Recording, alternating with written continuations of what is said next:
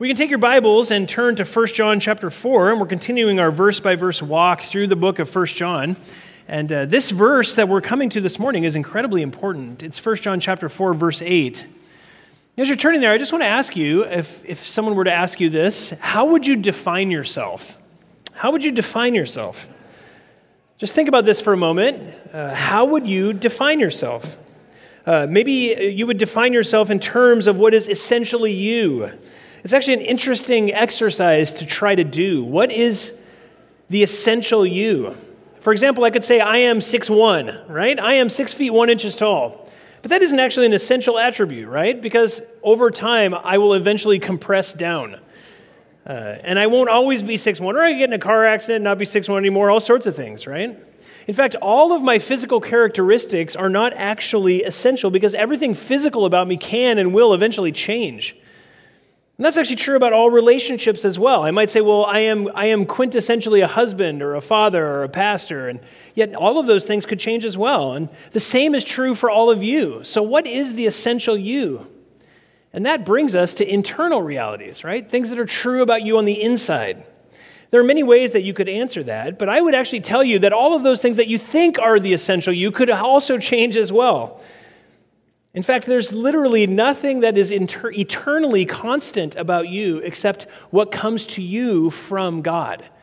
Uh, the thing that is eternally constant about you is what God has done for you. And that begs the question then what is eternally constant about God? What is eternally constant about Him? What defines the essential God? And the answer is everything. Everything that God is, He is at all times. God does not change.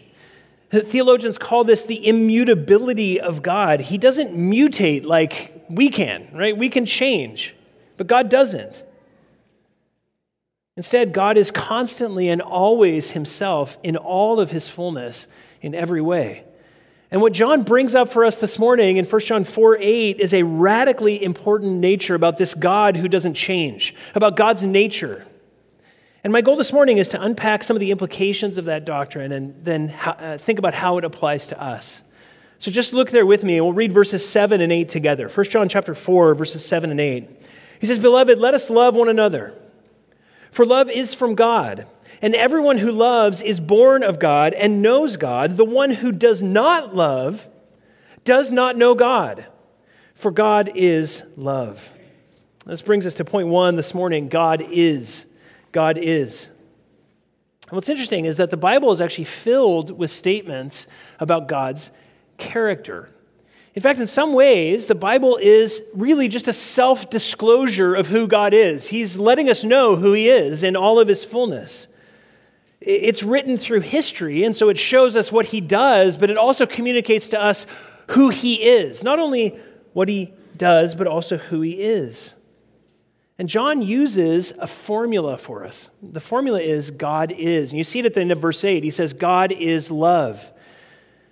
And what's happening here is, is John is seeking to highlight the nature of God, who he is, and how it applies to us as Christians, its impact on our lives. And John actually makes four of these statements in all of his writings. And I want to look at all four of them real quickly. The first three are under point A here spirit, light, and righteous. Spirit, light, and righteous. And we're just going to glance at these quickly, but turn with me to John chapter 4, verse 24. John chapter 4, turn back there with me to John's gospel. Now, if, you, if you're familiar with the Gospel of John, you know that chapter 4 is the story of the woman at the well. Jesus goes to Samaria and he meets a woman there. She's at a well and he has a conversation with her and she gets saved. She comes to know him as her Savior. And in verse 24, he says this He says, God is spirit. Now, where does that come from? Why does he say that in verse 24? Well, look up in verse 23 with me. He says, An hour is coming and now is when the true worshipers will worship for the Father in spirit and in truth. For such people, the Father seeks to be his worshipers. God is spirit, and those who worship him must worship him in spirit and in truth. So, Jesus is telling this woman something essential about the nature of God. He tells her that worship isn't about which mountain you're standing on, worship is about what's happening inside of you and the truth of what you know. So, spirit and truth define true worship because God is definitionally a spirit. And John is actually making an incredibly profound statement through Christ about the nature of God. It's a definitional statement about who he is. He is definitionally spirit. That's who he is. Now, what does it mean that he's a spirit? What does that mean? Well, he is invisible, right? God is invisible. In fact, in John chapter 1 verse 18 it says no one has seen God at any time. None of us have. He's invisible and divine as opposed to us. We are human and we are therefore visible and non-divine, divine. But in his invisibility, he is life giving and unknowable, right? He gives life, but he cannot be known unless he chooses to reveal himself to us. And so when John says God is spirit, it has profound implications for the person of God and all that he is. Of course, that can't be reversed, right? We can't say spirit is God. All that is spirit is God. That would actually be pantheism. Everything that has a spirit is God. That, that would be Hinduism. The opposite of that is true. God is spirit. But what we can say is that because God is a spirit and we are made in his image, what does that mean? We are spirit as well. We also have spirit because we are made in the image of God. And so we have eternality that flows to us from him. You will live forever. Your internal self is an eternal being, and you will live forever, either in eternal life or in et- eternal death. So that's the first God is statement. The second is back in 1 John. Flip with me to 1 John chapter 1. Now, we've already walked through this text. It's the first half of the book of 1 John, and it's 1 John chapter 1, verse 5. And we've walked through this passage and we spent some time here because of how important it is. But if you look at verse 5 of chapter 1, John says this He says, This is the message which we have heard from him and announced to you that God is light, and in him there is no darkness at all. If you remember back many weeks ago, we did a little survey of what God's light is in the Bible and in John's writings. And and you probably don't remember this, but God's light is used for three different things in John's writing. The first is for life, that God gives life through light. And that's how he's producing life in his people. Second, it's for purity. God is light in the sense that there's no darkness in him, he's completely a pure being. And third, light is used for glory in the writings of John that Jesus shines with the light of life and purity. His glory shines out of him. So, the nature of God, if God is light, the nature of God is filled with life, purity, and glory. And all of that is shining out of who God is in the spiritual world. And it's interesting, Jesus says what about himself? I am the what? The light of the world. I am the radiance of God's glory, the shiningness of God's glory in life and purity. And John says, listen, this is so important. He says, this is the message we've heard from him and announced to you. From who? From Jesus. Jesus told John that God is light, and he showed John that God is light through his life. And John's awareness of the living, pure, glorious reality that he has received in Christ is what he's communicating to you in the book of 1 John. Again, John doesn't want us to reverse this, right? We can't say, God is light, therefore light is God. No, that would make no sense whatsoever, right? Instead, it's a statement about God's being, who he is in his character. This is who he is essentially. And John Interestingly, he suggests that this also has ramifications for us, right? Look at verse 6 with me. He says, God, in verse 5, he says, God is light, there's no darkness in him. If we say that we have fellowship with him and yet walk in darkness, we lie and we don't practice the truth. In other words, if you say that you know the God who is light and yet your life manifests darkness constantly, then you're not fellowshipping with God. You're not. It's impossible because this is his character. So we should have life and purity and glory shining out of our lives because we are now walking with the one who is light. So God is spirit and God is light.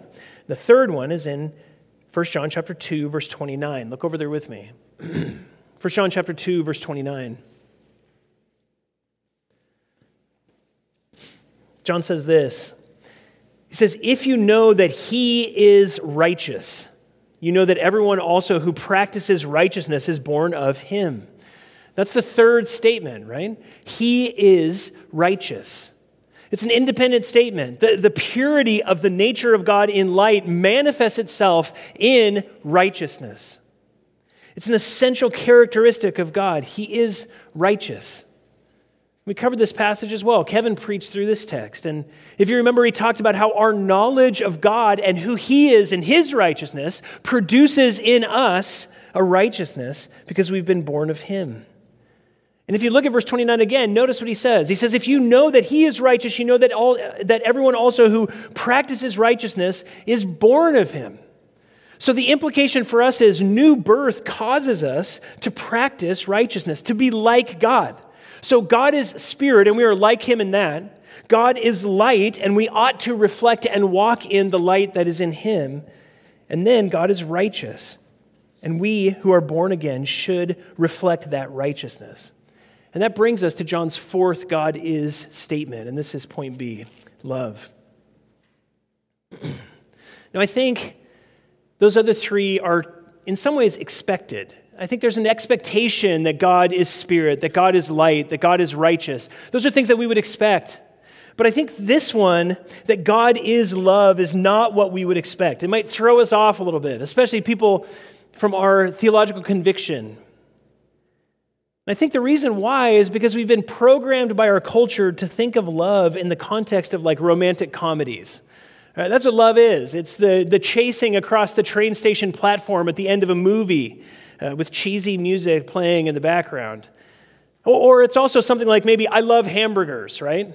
That's not love, right? That's just you expressing a preference. That's not what John is describing when he says God is love. Instead, John is defining an essential character trait of God, an essential thing that defines who he is. And we can't reverse that. We can't say love is God, right? If we take those two ideas, God is love, and we reverse them, love is God, what do we get? We get what modern process theologians would want you to believe, right? That any love is godlike, but it isn't. God is love, and therefore, what love is, is defined by God Himself. It's not defined by who we think or what we think love is, it's defined by Him. And what John is telling us here is something that is, in some ways, I think, insane. It's so difficult for us to understand. God's very nature, who He is in His essence, His essential being, can be defined by love. By love. That's, what's, that's what theologians call an attribute of God. He is love. What does that mean? It means that everything that exists in the universe that reflects love in any way is actually emanating out of Him. All true love that exists between believers flows from Him. The love of a mother to her child, even among unbelievers, listen, is a reflection of His love. All of it is. Even, this is important, even the polluted romantic love that the music and movie industry wants to sell us all the time is actually just a reflection of the human heart's longing for who God is in his love. That's all it is. So the very nature of who God is is defined as love. Now, of course, this could be very challenging to see, right? If I say God is love, what's the first question that might come into your mind? How can a God who is omnibenevolent, who loves everyone, how can a God who is love allow suffering? Or how could a God who is love send people to hell? We're going to answer these. But first, we need to see the fruit of this in our own understanding of God. And this is point two attributes and simplicity attributes and simplicity. Now, I don't know if you were in attendance for Gus's equipping class uh, for God's attributes. If you were not in attendance for Gus's equipping class in God's attributes, I would encourage you to go to the YouTube page and download or look at or watch the video on God's simplicity. What is God's simplicity? Well, the simplicity of God, if you remember if you were there and if you weren't you can watch this, means that God is not like a pizza. What is that? God is not like a pizza. He's not slices. We can't carve God up into his attributes and say, sometimes God is love, and other times God is holy, and other times God is just.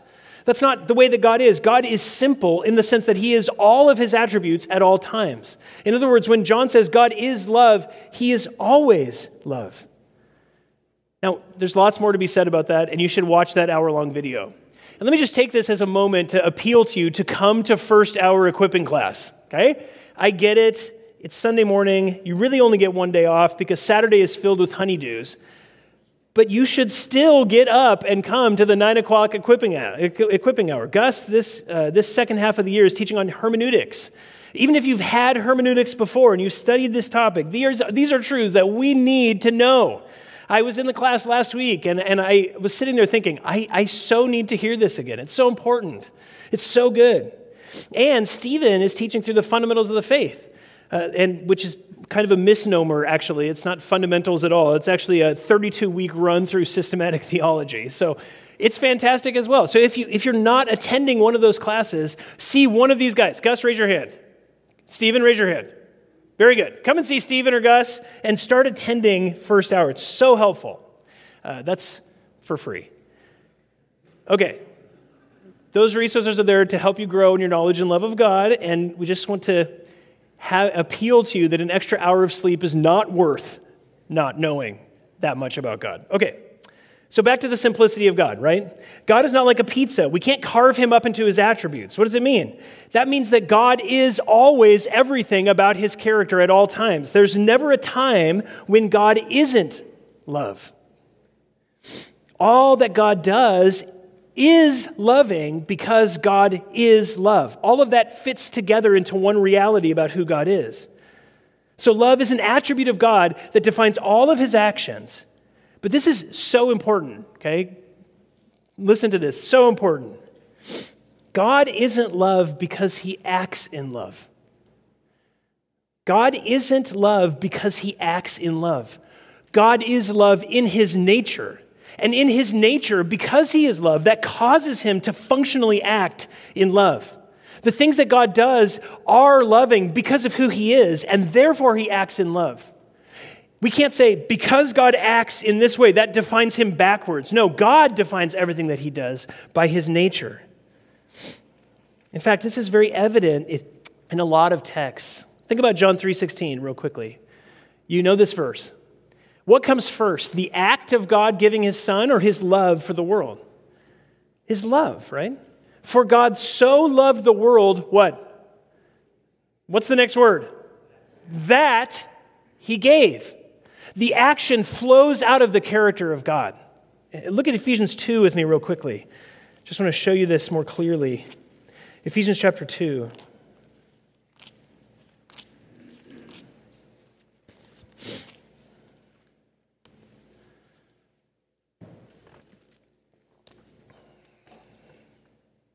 In verses 1 through 3, we're told that as unbelievers, we are dead in our trespasses and sins that we're children of wrath, just as the rest of the world. But if you look at verse 4, look what he says. He says, But God, being, so this is his being, being rich in mercy. Why? Why is his heart full of mercy? Because of the great love with which he loved us. Even when we were dead in our transgressions, what did he do? He made us alive together with Christ. So, what's the order of operations here? The order of operations is first love. Love produces mercy, and mercy causes God to make us alive together with Christ. This is so important. God's actions flow out of who He is. And we'll talk about this in a minute, but that's what God expects of you that your actions flow out of who you are in Him. It's not enough to say, I do loving acts. That's not enough. It wouldn't be enough for God to say that. I saved them, but I hate them. That would not be righteous. It has to flow from who we are into how we act, because that's how God is. So, the very nature of God is love. And God always acts according to his nature, which is a nature of love. So, this brings us back around again to the question of suffering and hell. How can those come from a God who is love? And this is point three God's self love. God's self love. Now, we need to be very cautious about how we define love, right? Love isn't just an altruistic willingness to say yes to whatever a person asks for. That isn't love. That's not love, in fact. We even understand this, right? As parents, if you have kids, you know that there are times when the very most loving thing you can do for your child is tell them what? No. That's the most loving thing you can say. And you can even sometimes inflict pain on them for a better purpose, for love for them. Think about this for a minute. Imagine one of your children who only wants to eat Skittles for every meal. They just want Skittles. They love Skittles, they're their favorite candy, and they want a bowl of Skittles for breakfast, lunch, and dinner. Now, is it loving to say yes to that child? It's not. That's not even hard. Obviously, it's not. What's going to happen to the child? Number one, they'll have no teeth. Number two, they'll shrivel away and die. So if you just say yes and it's always yes, yes, yes, anything you want, yes, that's always right, yes, anything you say yes, that's not love. And in fact, if your child, if you say no to your child, no, I'm sorry, honey, no bowl of Skittles this morning. Instead, you're going to have eggs and toast. And they throw themselves down on the ground and start crying. Is it loving to then say, well, okay, here's your Skittles? No. What do you have to do? You have to help that child eat what is necessary because you love them. And that might even include a little suffering when you correct that child so that that child eats the thing that it, he or she truly needs. So we can understand, I think, how a loving God can not only allow, but even ordain suffering in the lives of his children to help them, to help us, right? In fact, he says in all of our suffering, what's he doing? He's conforming us into the image of his son. That's what he's doing. He's making us more like Christ through the pain that he brings into our lives. But what about hell? Can a loving God send people to hell? And the answer is that God loves in a godlike way. God loves in a godlike way. He does not love like an idolater. What do I mean by that? What is the first and greatest commandment that God gives? What is the first and greatest commandment? To love the Lord your God with all your heart, soul, mind, and strength. For God, He must obey that command to be righteous. He has to love himself with all of his heart, soul, mind, and strength. Why? Because if he were to love anyone else besides himself, he would be idolatrous. There would be something higher than him. And if he were to love that higher thing than him more than himself, then he would no longer be God. He would actually be sinful. And so God loves himself. What does that mean? It means he loves his glory. He loves when he receives glory. And he loves his glory more than he loves anything else.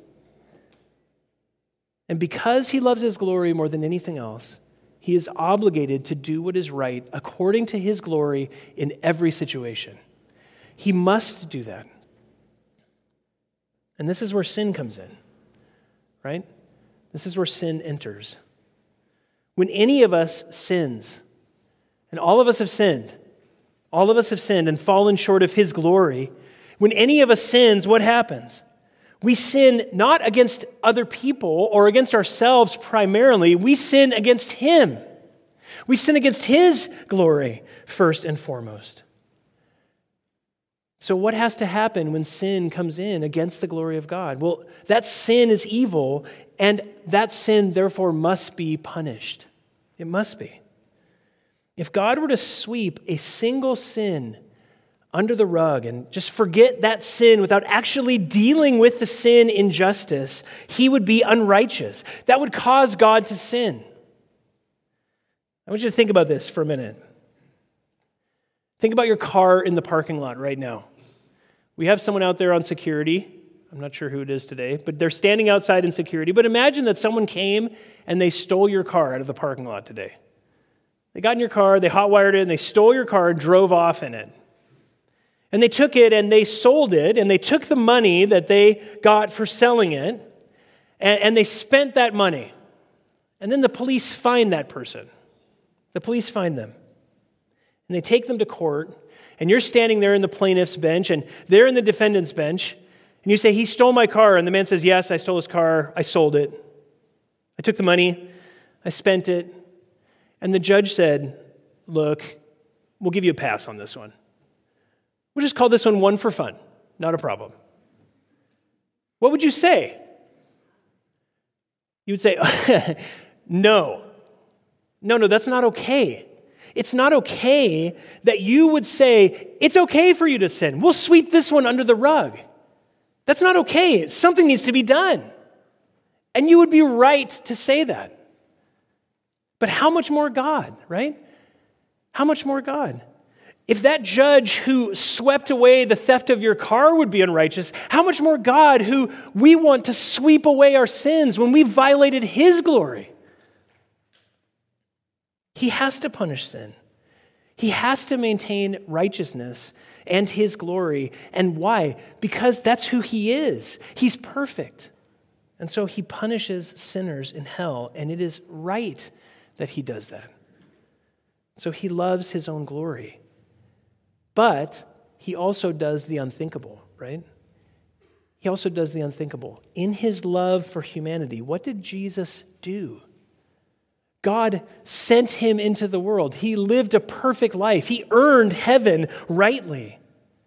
And then God put him on a cross and took the sins of his people and placed them on Christ and crushed him for their sins, so that whoever believes in him will not perish, but have everlasting life. And what's more, he invites the whole world to come to him and receive that freely. Isaiah 45, 22, he says, Come unto me, all the ends of the earth, and be saved. That's what he's saying to the whole world. Yes, you've all sinned. All of you have sinned and fallen short of my glory. And what I have to do because I'm righteous is punish you. But what I am offering you is forgiveness that you do not deserve. And I will forgive all of your sins. I will cleanse you from all unrighteousness.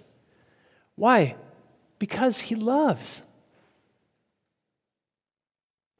And he does that for his glory as well, doesn't he? In fact, the highest form of his glory that we can possibly see is the forgiveness that he offers to unrighteous people like us. But what he knows is that no one will accept that offer. Not a single person will ever accept that offer. If it's just freely stated, you can have your sins forgiven, no one will take it. Why? Because the sin nature runs in us so deeply that we won't. Paul says in Romans chapter 3, verse 10 no one seeks after God, not one person. No one does. So, what does God do? He chooses some and he opens their eyes to the glory of his mercy in Christ in the gospel, and he saves them. He takes their sins and he places them on his son and he gives them new life so that they're forgiven and they see the reality of who he is and they understand his love. And for those people, God has a special electing, saving love. They're his people. And he does that for his glory as well. So everything has to be done for him, for his glory. His general love for, for humanity, his justice in punishing sin, and his special saving love for his people. All of those are done for his glory, and all of them define his love. And so we can rightly say God is love and still maintain that a loving God can send people to hell rightly. So, what does this have to do with you this morning and me? What does this have to do with our daily lives? And this is point four the essential quality of a Christian. Now, it's interesting. Look back in 1 John chapter 4, verse 8 with me. Notice what John does here. Notice the connection that he builds. He says, The one who does not love does not know God, for God is love. And we haven't even talked about the beginning part of this verse yet. And you think to yourself, three words God is love. We've been here for almost an hour. This is horrible. But the beginning of the verse actually tells us something about the essential nature of who you are when you know God. What happens to you? And we haven't covered this yet for a reason. John says, The one who does not love does not know God. In other words, what?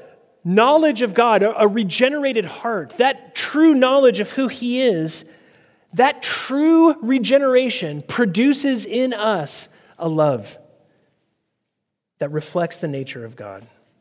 And it isn't only a love for others, even though that's John's point in this verse, it's also a love for God. In fact, it's primarily a love for God and his glory, and second, a love for others. In fact, just look down with me at 1 John 4:10. It's so interesting. He's tying these two together inextricably, a love for God and a love for other people. In verse 10, he says, "In this is love, generally, not that we loved God, so our love for people is actually an outflow of our love for God, and all of that is not in us. We need to see that knowing God, in knowing God, we begin the process of becoming like Him. We begin to reflect His nature. And what is His nature? It's to love Himself and to love others as well. Now, there are a lot of places we could go with this, but I want to take you to Hebrews chapter 8 with me. Look over in Hebrews chapter 8. Chris read this for us this morning. Hebrews chapter 8 has the repetition of the new covenant. Now, if you can look this up, you can read it in Jeremiah 31, 31 through 34. But this is a repetition of the new covenant, Hebrews chapter 8. In chapter 8, verse 8, he talks about how he's going to create a new covenant with the house of Israel and with the house of Judah. And we're not going to cover that verse. And then in verse 9, he says it's not like the old covenant because they broke that old covenant. And we're not going to cover that verse. But look at verse 10 with me. He says, For this is the covenant that I will make with the house of Israel after those days, says the Lord. And what's he going to do? Look what he says. He says, I will put my laws into their minds and I will write them on their hearts. What does that mean? It means that God will take his law and he will cause it not just to be something that we read, but something that we know and feel. We know the law of God in our minds and our hearts love the law of God. In fact, what does the psalmist say in Psalm 119? Oh, how I love your law. It is my meditation all the day. The love of God's law is what he will create in his people. And then what does he say? Look what he says in verse 10. He says, And I will be their God, and they shall be my people. In other words, what? There will be a relationship between God and the people of the new covenant they, he, that we will belong to him, and he will belong to us. Verse 11 They will not teach everyone his fellow citizen and everyone his brother, saying, Know the Lord. You don't need to say, Know the Lord to other believers. Why? What does he say? They will all know me from the least of them to the greatest of them. They'll all know me. Now think about what John says in 1 John 4 8. The one who does not love does not what? Know God. And he says everyone who's a Christian knows God. So what will happen? Look at verse 12. How will they know? How will we know him? And he tells us, For I will be merciful to their iniquities, and I will remember their sins no more.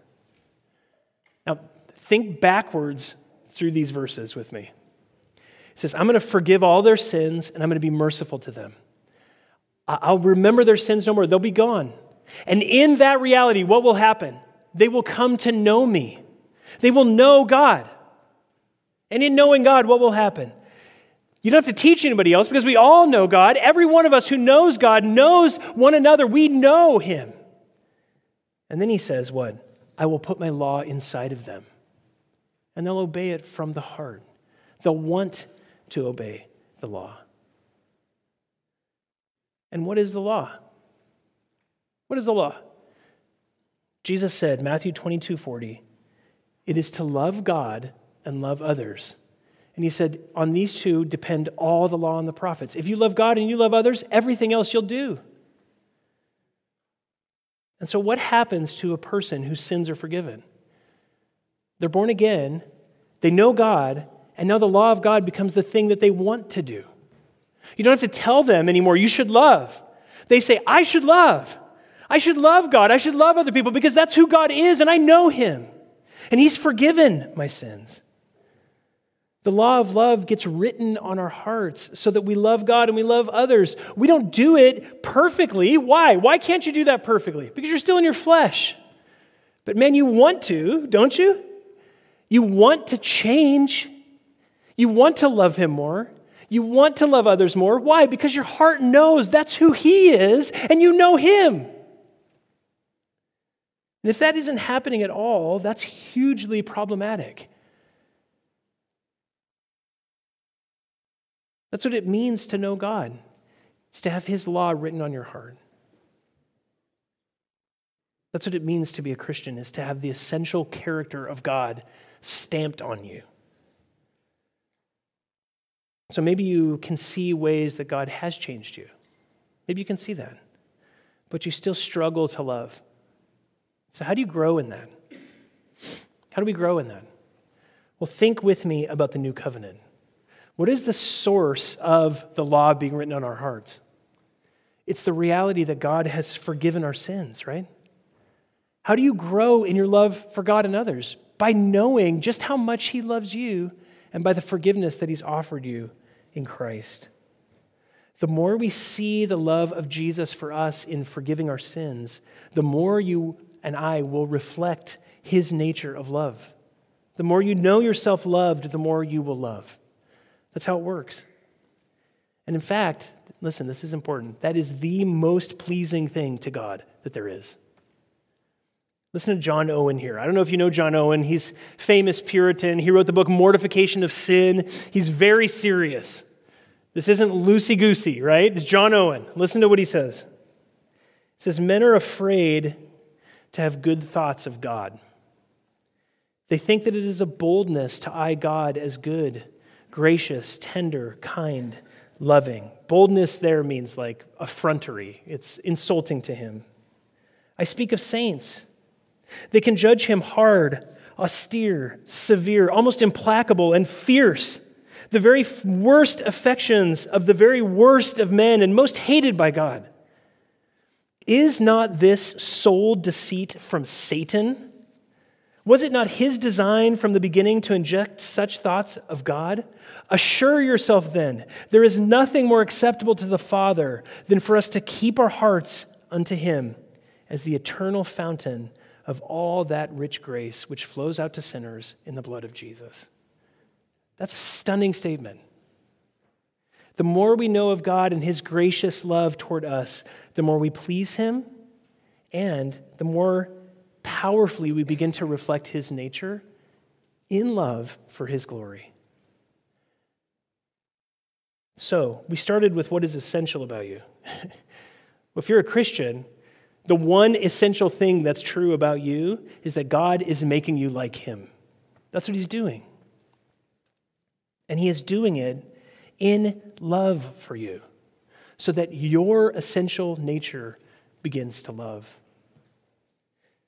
I need to finish here by saying if you look at your life and you say, I, I actually don't love God and I don't love other people, I can fake it. I can, I can put on a good show at church, but I don't actually love God. I don't know Him. I, I, don't actually experience Him. Then I would just appeal to you do you know him at all? It isn't something to be ashamed about, it's something to really consider. Don't hide that. Consider this. Do you truly know him? Because knowing him means knowing his love, which causes you to love him, which causes you to love other people. So just, if you find yourself in that place this morning, I would just appeal to you to consider that. Perhaps you don't truly know God.